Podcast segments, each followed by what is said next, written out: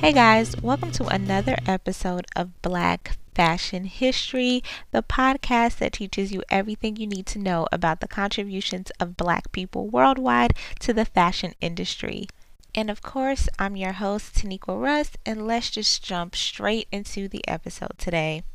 Now, this podcast would not be here without the woman who we're going to talk about today. She was the founder of the Black Fashion Museum and also the founder of the Harlem Institute of Fashion. She herself was a designer and dedicated her life's work to spotlighting the contributions of black people to the fashion industry. She is the reason why the Smithsonian has a piece by Ann Lowe and why a plethora of other museums have pieces designed by black designers that are both known and unknown. Without her work, I don't even know if there will be much information out there for me to even have an episode.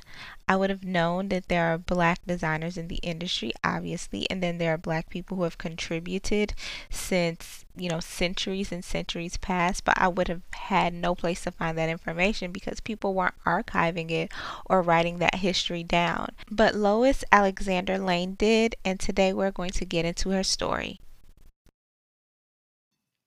So, you want to start a podcast, right? I know it can seem really daunting and complicated to have to think through how to record it or how to edit it and even how to upload it. But don't worry about any of that. I'm about to give you the only tool you need to create an A1 top of the line podcast.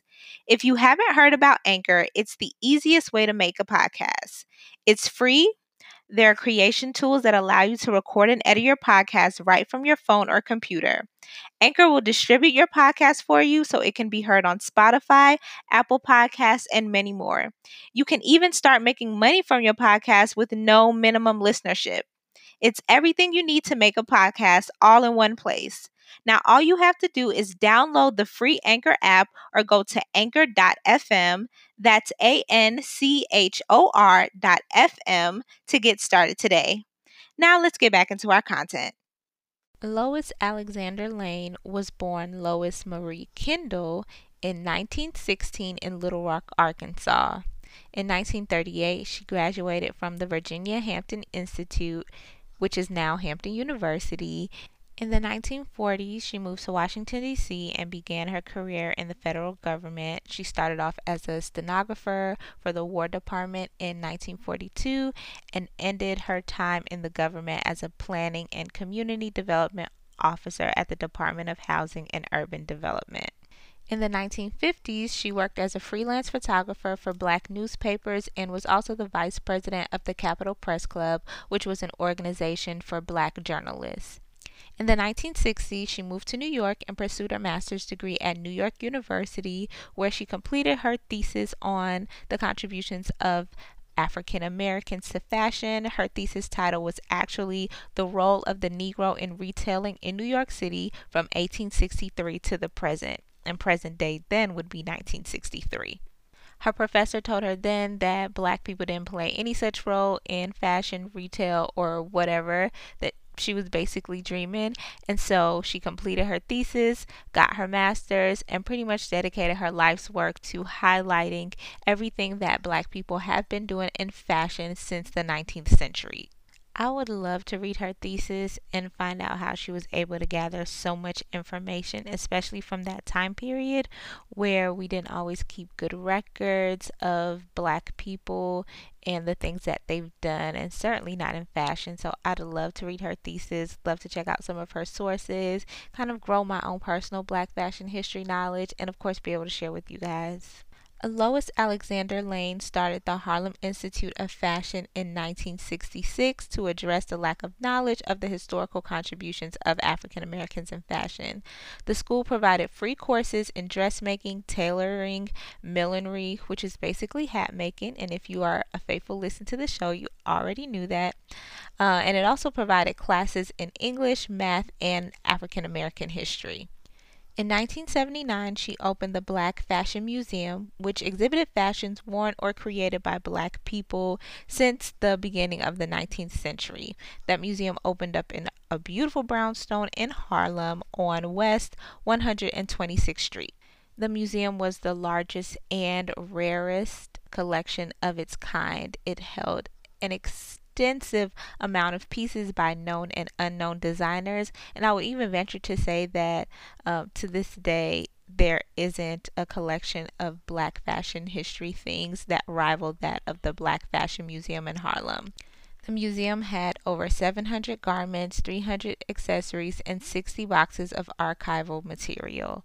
These pieces included an opera coat from the 1900s designed by Livonia Price, who was formerly enslaved. It also held gowns by Ann Lowe, pieces by Pearl Bailey, all people we've talked about on the podcast, and the very dress that Rosa Parks was sewing the day she refused to give up her seat on the bus. She also had pieces by Stephen Burrows and the original Tin Man costume created by Geoffrey Holder, who was the costume designer for The Wiz. Now, I am a collector myself. Obviously, my collection is nowhere near as extensive and rare and uh, worthy, I would say, as Miss Lois Lane. I only have a few pieces here and there, which I'm going to show you guys soon. Uh, but I am over here wondering how she was able to get so much good stuff. Well, according to her daughter, Joyce Bailey, she went on TV and the radio asking people to go into their attics and trunks to donate clothes to her because she was going to open a museum. Some people were very interested and they wanted their stories told, so they would grab pieces by their mothers and their grandmothers, and other people just wanted to get rid of clothes. Either way, it ended in her having a large amount of pieces by black designers, some that we know and that their names are written in history, others that we don't know who may seem obscure, but they've contributed so much to their communities and to fashion. And it allowed her to have these rare collection of pieces and to be able to kind of create an archive or historical journey of black people since the beginning of the 19th century to well into the 90s and people can see how much we are weaved in the fabric of the fashion industry. Lois Alexander Lane told the Washington Post in 1981 In the process, we discovered that few Americans, black or white, are aware of the contributions made by black Americans in the creative fields of fashion. There is an oft quoted myth that black people are a quote unquote newfound talent in the fashion field, and we want to change that. Now, it's exciting to read that she said that because that's, of course, my mission here at Black Fashion History. I want to make people aware of the contributions of black people all around the world to the fashion industry. But it's also sad to hear her say that because we have the same mission and we're living in two different times. She started the museum in 1979, she started the Harlem Institute of Fashion in the 60s, she did her master's in the 60s all fighting to show people the things that black people have done in fashion. And then here I am in the year 2020, started the podcast in 2019, had the idea since, you know, 2018. And it's like, centuries later, we're still fighting with this idea that black people have not contributed to fashion. We have tons of other creatives out there magazines, bloggers, influencers, journalists, um, curators, professors. All who have dedicated their lives' work to archiving and recording the histories of black people in fashion, exhibiting these histories, sharing it, writing about it, you know, bringing mainstream fashion media into line with our history. This is work that I'm certain did not begin with Lois Lane. I'm sure there are people before her and before her and before her who were also dedicated to this, but it's so sad that it's a work that has continued after all because we're still having to show people or remind people of who we are. Lois Lane also founded the National Association of Milliners, Dressmakers, and Tailors. She was the first fashion director of Harlem Week, which is the biggest cultural summer long celebration honoring Harlem. Uh, she also served as the president of the National Association of Fashion and Accessory Designers and was a member of the National Council of Negro Women.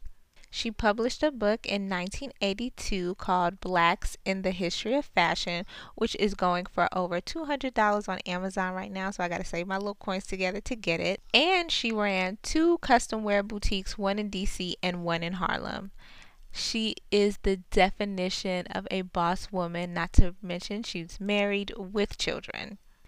In 1994, she opened an extension of the Black Fashion Museum in Washington, D.C. However, unfortunately, in June of the same year, both the museum and the Harlem Institute of Fashion closed.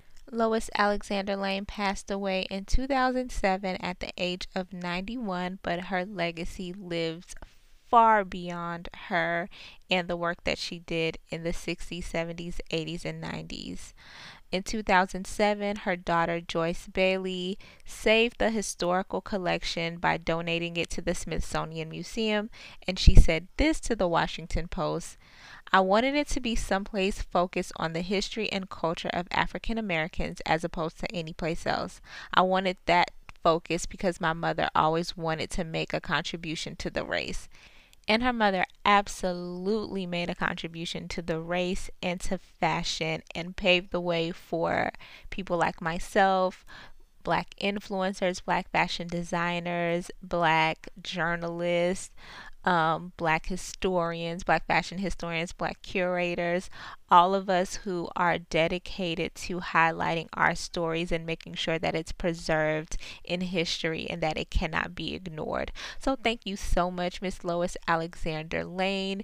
You are the reason why we're able to walk into a museum and see some of these pieces by people that we hear about whose collections or fashion journeys has ended. We're able to look at beautiful garments made by women who were enslaved and who never got the credit that they deserved for their creativity and for their hard work we're able to see how black people express themselves through fashion over the years by having a collection of the clothing that they wore in different centuries and different occasions and to different places.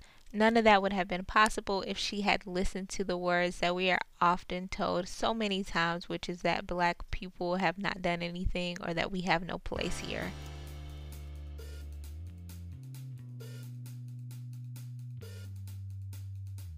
And that's it, guys. Thanks again for listening.